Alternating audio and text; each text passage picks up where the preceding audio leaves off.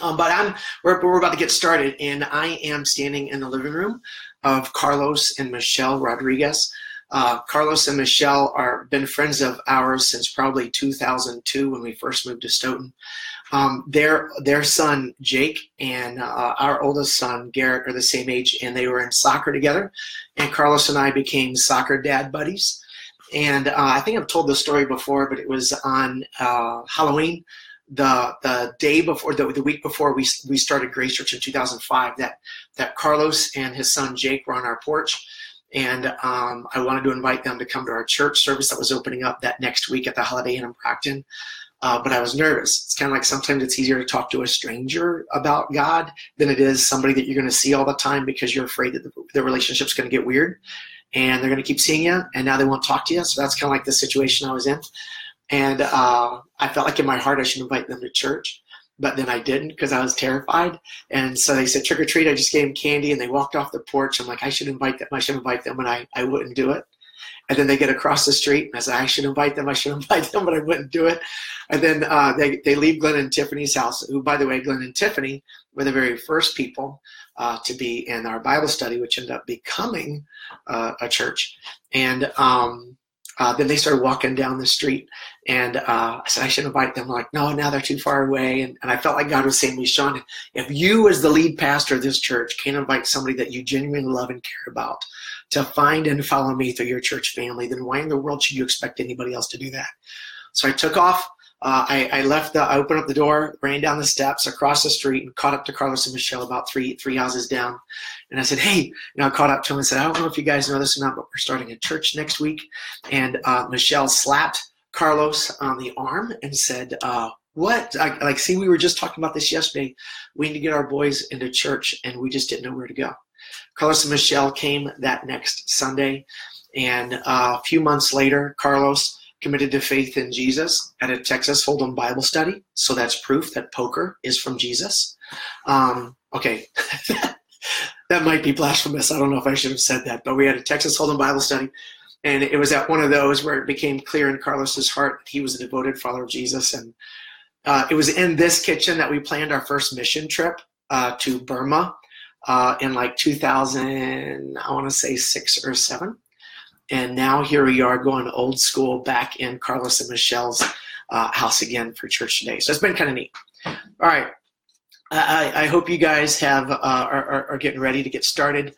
Uh, normally, we spend some time in prayer before we get into the teaching, and uh, this weekend is isn't going to be any different. So we're we're going to spend some time in prayer uh, today. Uh, since we're kicking it old school, uh, I'm going to mention um, my buddy Glenn, my neighbor across the street. I don't know if he's watching us right now or not, but he's in the hospital, and this is like his second or third time in the past few months to be at the hospital um, with just some stuff. And he, he's supposed to come home today, so uh, it's not like life threatening. Uh, but but we're going to pray for him that, that God heals his body, gives the doctors some insight as to how they can help him uh, so they can get on top of this before it becomes a big problem. And um, if, if you're needing prayer, then what I'll have you do is private message us right now. So while I'm praying for Glenn, uh, I'll be generically praying for any of you guys. Uh, and and uh, so like if, if that's you, like if you need prayer right now, put your hand on your heart. And then my prayer is just going to be God, whoever is right now watching the service with their hand over their heart, meet that need also. If you want to include us in what's going on in your life so that we can be praying for you later on this week, um, like I said, send a private message uh, to our, our Facebook uh, messenger, and um, we'll pull those together in a list like we do every weekend when you show up in person, and we'll be praying for you throughout throughout the week. So uh, let's let's pray right now.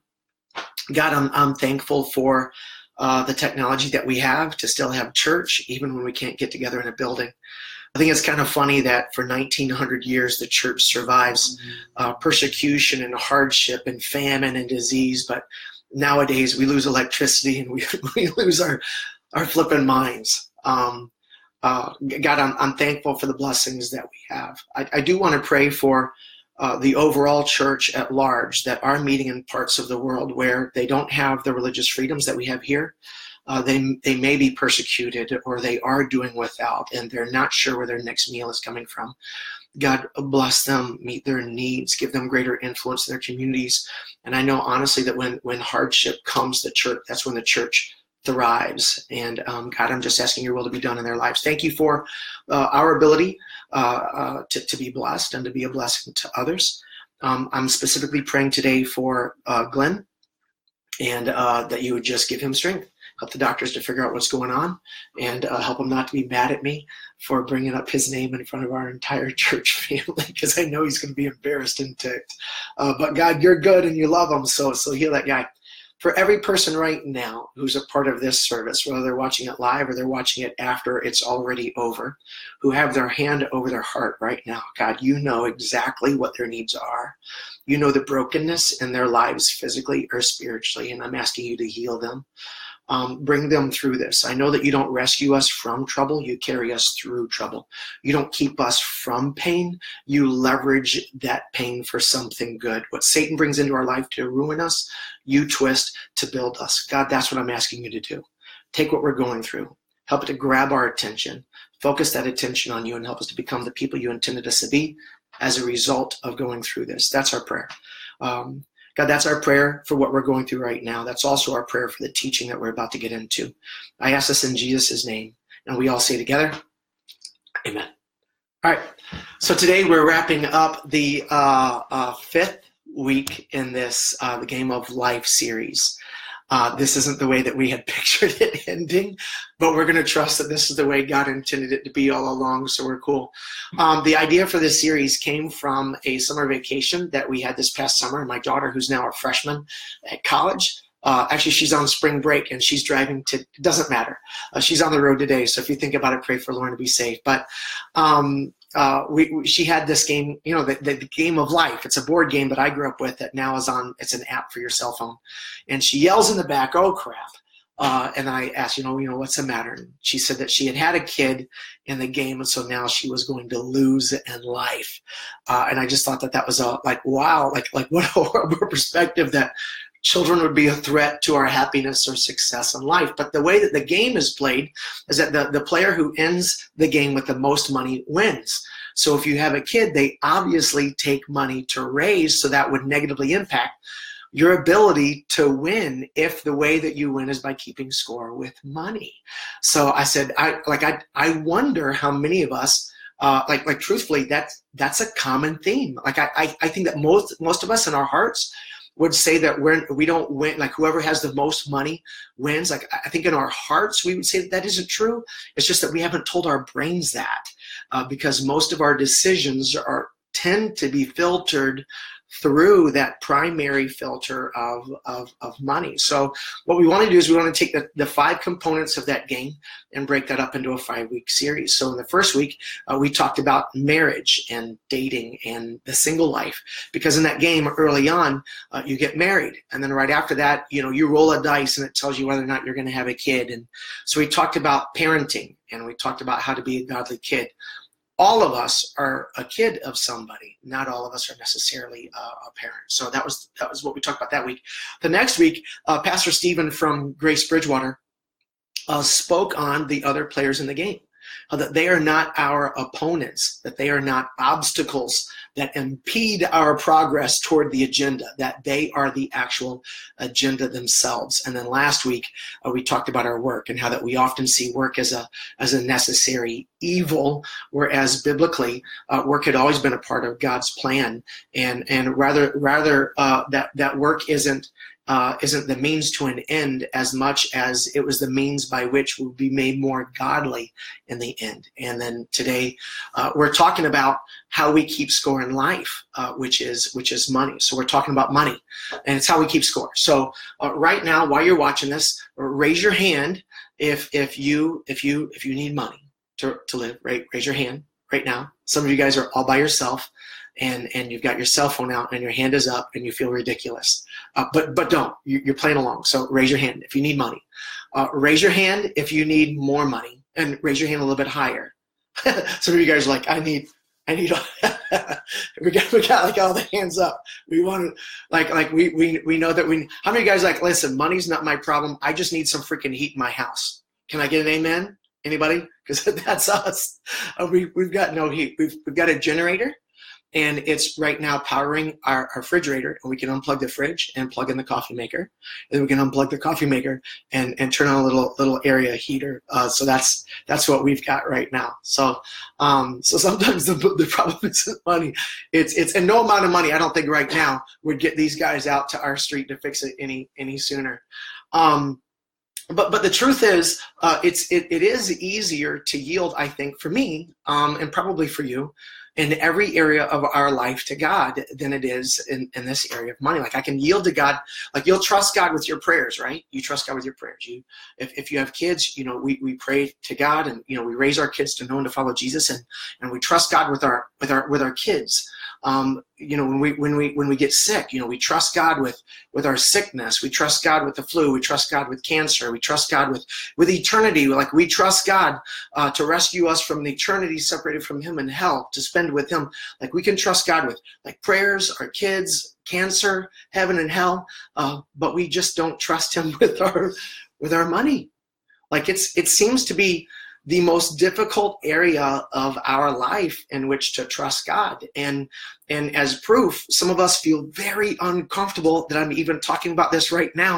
And you might be thinking, I'm really glad this is the service that isn't in person and I get to watch that at home. And because it's an abbreviated service, so it's shorter anyway. And so all of those things might be like a relief to you, but that only highlights the fact that this is like one of the biggest barriers to our ability to trust God in our whole life. But we're not the first ones to have this problem.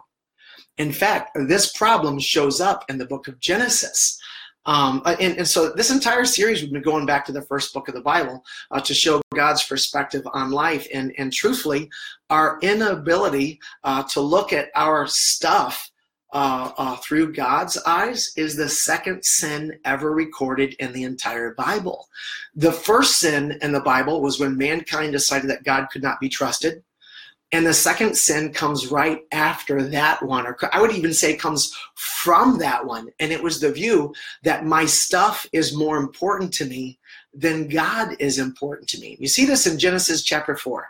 So if you guys have a uh, cell phone, or excuse me, yeah, if you have a cell phone, the, the, you, probably won't be able to switch back and forth. But if you have a laptop right now, you might be able to pull up uh, the Bible app on, on another part of the screen and read along. But in Genesis chapter 4, I'm going to start reading in verse 1 where it says, uh, Adam and Eve became pregnant and gave birth to Cain, and she said, With the Lord's help, I have produced a man.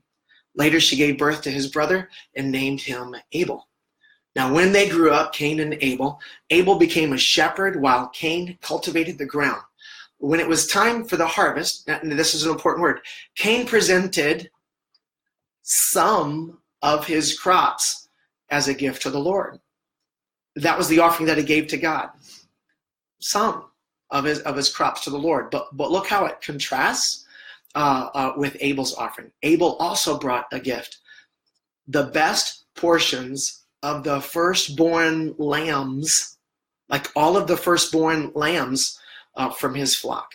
So the Lord accepted Abel and his gift, but he did not accept Cain and his gift. And that made Cain angry, the Bible says, and he looked dejected. So God comes up and he says, Why are you so angry? The Lord asked Cain, Why do you look so dejected? Uh, you will be accepted if you do what is right. Uh, but, but if you refuse to do, do what is right, then watch out. Sin is crouching at the door, eager to control you, but you must subdue it and be its master. Or the inference is, or it will subdue you and become your master. So, so here's why Abel's offering was accepted. Now, now listen, both of them gave an offering to God but the offering wasn't what was important to God. Like like the actual material value of the gift that was being given what had never been the issue. We've talked about this at Grace a lot. What God wants most from us is our heart. It's just that our heart follows our money, our resources. So uh, when it came to Cain and his relationship with God, he he he he, looks at his produce and, and and decides how much of this he can spare, and that's what he gives to God.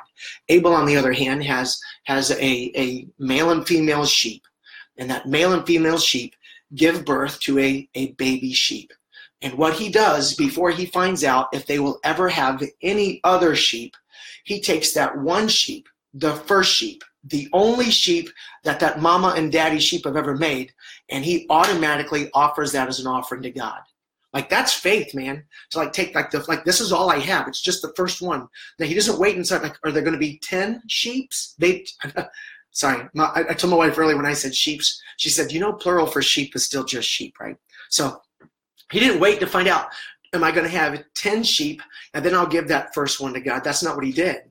What he did was is when that first sheep came out, before he found out if he was ever even going to get the other nine, he gives that first one as a sacrifice to God. And that's what God said. What? Like, are you kidding me? Like, that is amazing. That's love. Like, that's that's generosity that comes from a pure heart. When somebody has one and only one thing and they give that to you, dude, that, that act of generosity tells you exactly where their heart is. And that's what pleased God. Is that Abel got one sheep first. It was the firstborn. The, the firstborn of every pairing of sheep went right to God. And God goes, This kid gets it. He knows the source of every good thing in his life, and I know where his heart is. And I can tell where his heart is by what he does with his resources. Cain, on the other hand, he wasn't going to give God the first and the best because he wanted to make sure he could cover his own butt. So he waits until he gets his crops and then he picks some. What don't I need? What could I do without? Which also said something about his heart. God presented Cain with a choice. He says, Do you love me more? Do you love your stuff more? And Cain chose poorly. And he made an excuse for it. And truthfully, we've been making the same choices that Cain has been making all along and giving excuses for it, just like he did. This issue is so important to God that Jesus said, Wherever your treasure is, in Matthew chapter 6, verse 21, wherever your treasure is, that's where your heart is also. Uh, our, our money isn't the thermometer of our hearts. It's not like our money tells us where our heart already is, according to Jesus. It's the thermostat. Um, when we turn up the, uh, the, the, giving, our, our giving, it turns up the temperature of our heart. Where our treasure goes, our heart follows. So the, the, the money doesn't show where our heart is. The money tells our heart where to be. That's what Jesus said. Uh, there's there's a, a, really cool story, and this is the main passage of scripture that we're getting to in the book of Luke. Uh, there were two separate days back to back where Jesus met two separate rich men back to back who had two completely different responses to Jesus back to back. The first guy is in Luke chapter 18, verse 24 to 27. I'm going to read that for you. Uh, well, actually, this is the response. Uh, but there was the, the, this first guy in Luke chapter 18, and for the sake of time, I wasn't going to read the first, like the, the 10 verses right before verse 24. Um, but this, there, there's this uh, religious leader. He's young. He's well respected. Uh, in in both the community and and in temple, and uh, the Bible says that he had he had been observing the Ten Commandments his entire life. And he comes to Jesus and he says, oh, Rabbi, what do I need to do to inherit eternal life? And the Bible says that that Jesus um, um, asked him, "Well, do you know the commandments?" And he said, "Yes, all of those things I've kept since since I was a little kid."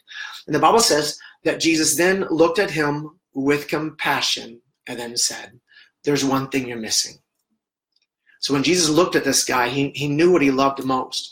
He knew what was the bar- he knew the barrier between him and, and God, and he said, um, um, "Sell everything that you have, give it away, and then come follow me." And the Bible says that the rich man walked away from him very sad because he was very rich, which tells us who he was trusting most. What was he trusting most? Was he trusting in God most? Was his faith, his hope, his trust, his confidence, and his love towards the things of God, or was it towards his money?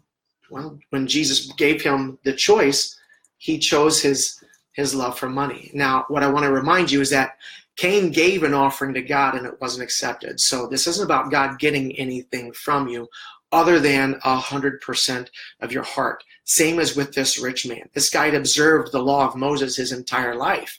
Um, but Jesus knew the one thing you love more than God is your money. If you let go of that, if you hung on to your money more loosely, you would then have the capacity to love me more fully.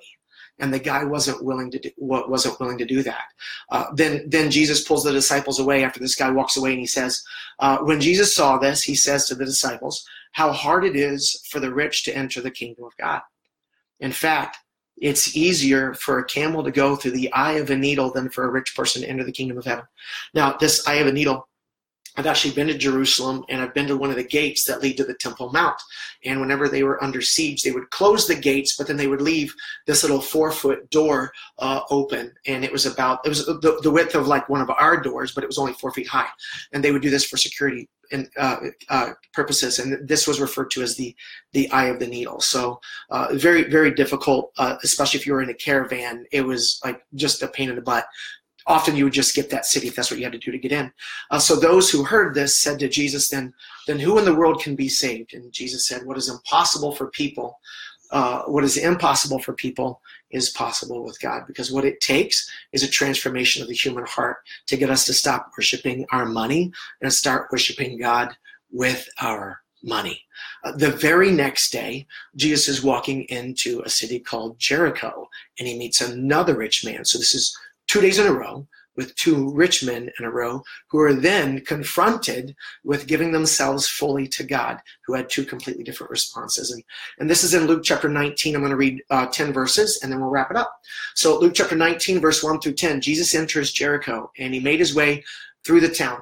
Uh, there was a man there named Zacchaeus, and he was the chief tax collector in the region, and he had become very rich. Uh, I, I, think I may have talked about this chapter uh, six or seven years ago, but in those days, uh, the, the Jews, if they had any financial dealings with, with Romans, they were ceremonially unclean. Uh, so it was difficult for the Romans to collect taxes. So somebody had the brilliant idea of, well, let's find a Jew who would be willing to work for us and betray, betray his own people. Um, but let's make, but we'd have to pay that guy a lot of money to get him to do that. Zacchaeus was one of those guys. So he taxed his own people on behalf of the Romans, but in doing so, he became ceremonially unclean and wasn't allowed to go to temple anymore.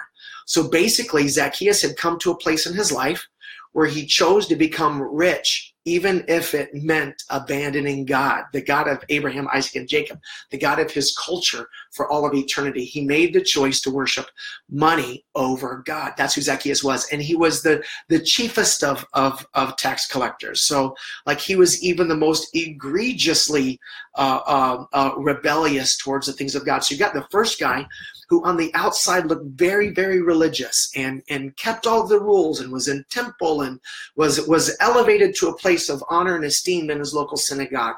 Uh, and then you have this other guy who never went to temple, never went to synagogue, and the religious people had no respect for. Uh, that's who Zacchaeus was. The Bible says that he tried to get a look at Jesus, but he was too short to see over the crowd. So he ran ahead and climbed a sycamore uh, fig tree beside the road. And, and so I did a little bit of research, and is just kind of cool. Uh, the sycamore tree um, has branches that start branching out from the trunk about 12 inches off the ground. And if he was a wee man, the Bible says he was very short. So if he if he was like what we would uh, describe as a dwarf, which I believe he was, so if Zacchaeus was a dwarf, a sycamore tree with branches that are just 12 inches off the ground is probably the only tree that Zacchaeus could have climbed. Now, he gets high enough in the tree that when Jesus comes to it, he stops and looks up. And I just find it humorous that there's a man in a dress in a tree above everybody's head. And I just think of how awkward and embarrassing that could potentially be if the dude wasn't careful in his man dress. So he's up on a tree. He ran ahead, climbed a sycamore tree beside the road, for Jesus was going to pass that way. When Jesus came by, the Bible says he looked up at Zacchaeus in the tree and he said, called him by name, Zacchaeus. And I love that because Zacchaeus had never been introduced to Jesus. Um, and it just kind of lets us know that every single one of us are known by God.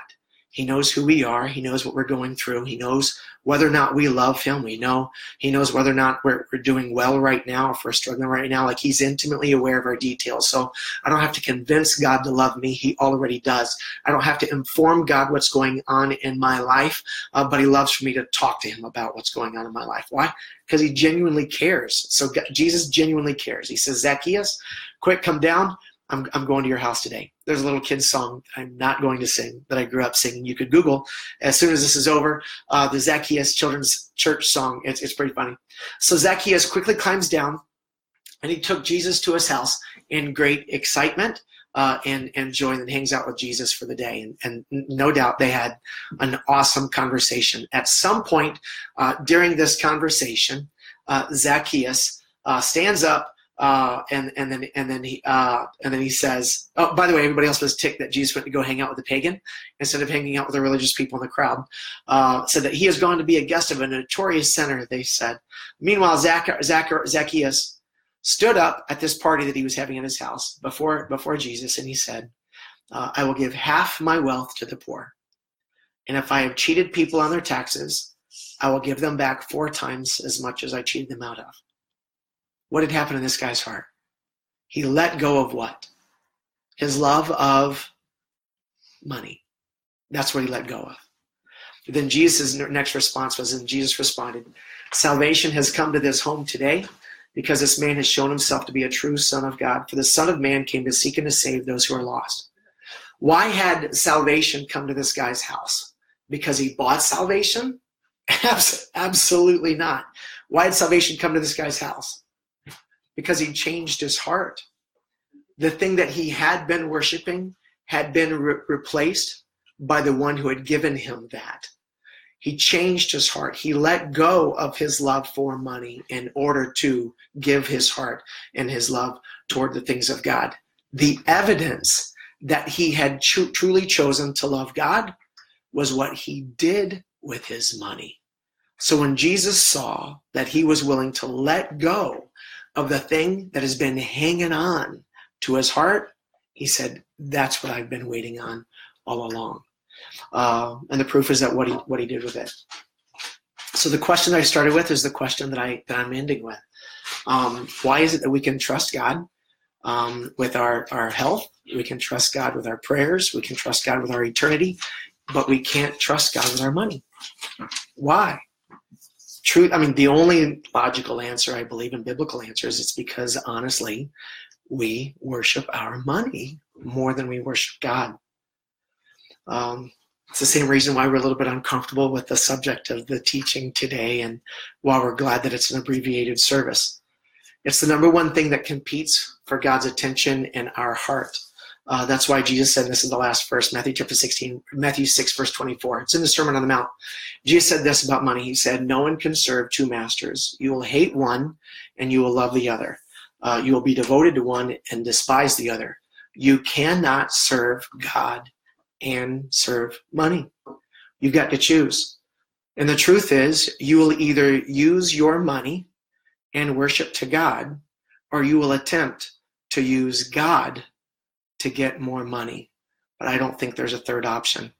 A lot of us, honestly, we, we do the God thing. We're pulling levers and checking off religious boxes so that God will, will owe us. But, but truthfully, the one part of our heart that we're keeping from Him is the thing that we love more than Him, and that's our resources.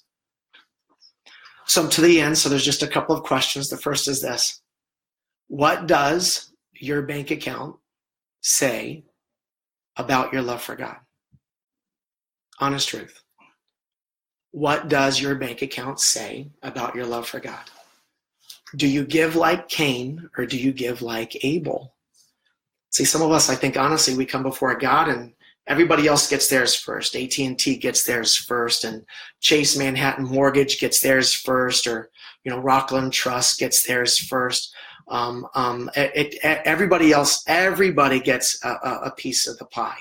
And if there's, and if there's anything left, then then we honor God, and and that's a, that's a Cain offering, and and I don't think that God's interested in our money. I think He's interested in our heart, and when He sees that everybody else gets theirs before He's thought of, He knows exactly where He ranks in our heart.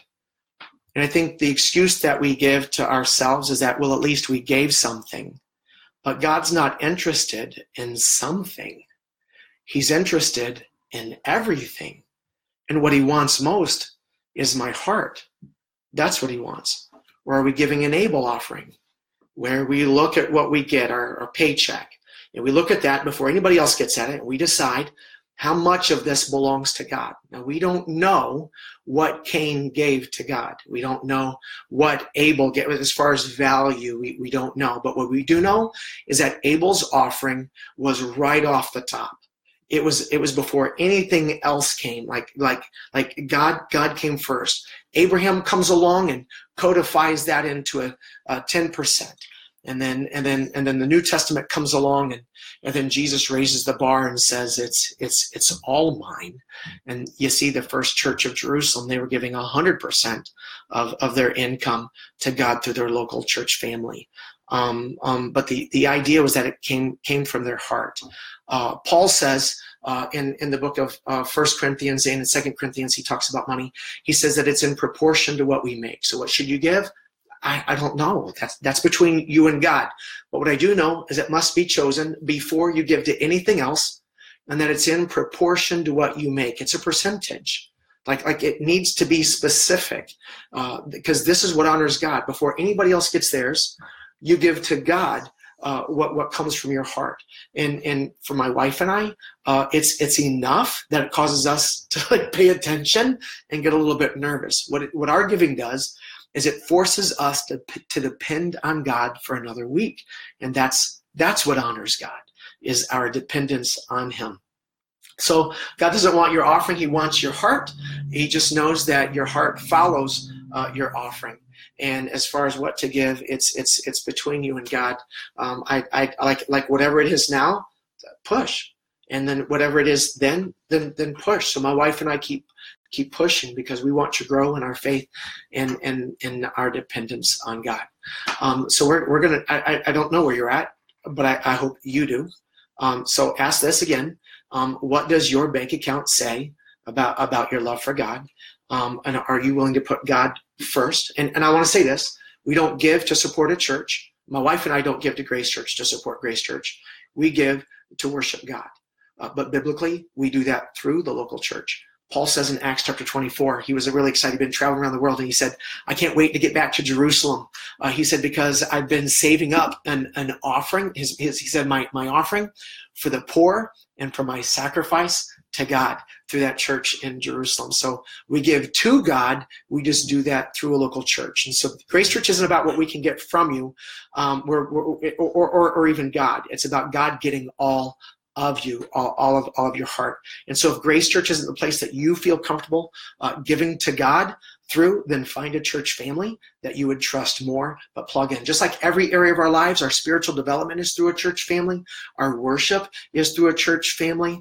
Um, um, communion is with a church family. Every area of our life is to be lived out through a local church family, um, just like this one. But I'll say this that if you're in a bad way right now financially, you're a part of a fantastic church filled with generous people, and we can help you out this week. So if you don't have any groceries in your pantry, uh, if you if, if your utility has been shut off, like like you don't have any power and it has nothing to do with the trees, um, or if your kids need sneakers, uh, please just send us a private message on Facebook and we'll, we'll get you financial help this week. Again, we're not here for what we get from you. We're here to be a blessing to you.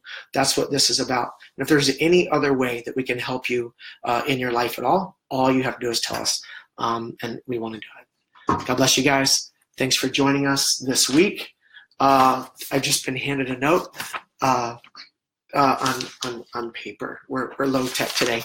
Um, that you oh uh, that that if you're if you're jacked up in your finances, um, that you can download a free budget tool to help you get on top of your money because your money's been on top of you long enough by going to that'sgrace.org slash give. You can find budgeting forms there. Uh, you can also give online as your act of worship to god through this church family today. And uh, for those prayer requests and if you need those needs i said to send those to us um, uh, through the Facebook Messenger, but I was wrong. Uh, send those at, in an email to info at that'sgrace.org, and, and we'll help you out this week. Um, God bless you guys. Thanks for rocking with us today, and hopefully we'll see you in person next weekend. Let's close in prayer. God, I'm thankful for the ability to do this, to get together with our church family uh, online. I'm thankful that you care about every area of our life, our, our relationships, our, our singleness, our, our families, our connections with other people outside of our family, what we do as a vocation, and how we earn money to provide for our family and, and then and then to worship you. God help us to recognize that you you're first. You're first, not just in our marriage, not not just in our parenting, uh, not just with our roommates. You're first, not just with our careers. Uh, God, you're first with our resources. God, you're to be first place in every area of our life. Help us not be afraid of that. Help us to recognize that we are communicating what we worship most uh, with what we give to first. It's just true. I know that's true in my own life, and, and it's biblical. Um, so help us with this. It's scary um, because it's it's it's so important to us. And that's why it's important to you. Um, God, for those in need, I'm thankful for a church family that has the financial margin that we can help meet those needs. And we only have that margin because all of the godly people who serve you faithfully every single week in our church family. Keep blessing them, God, and help us all to be a blessing to others. That's our prayer in the name of Jesus. And we all pray and say together, Amen.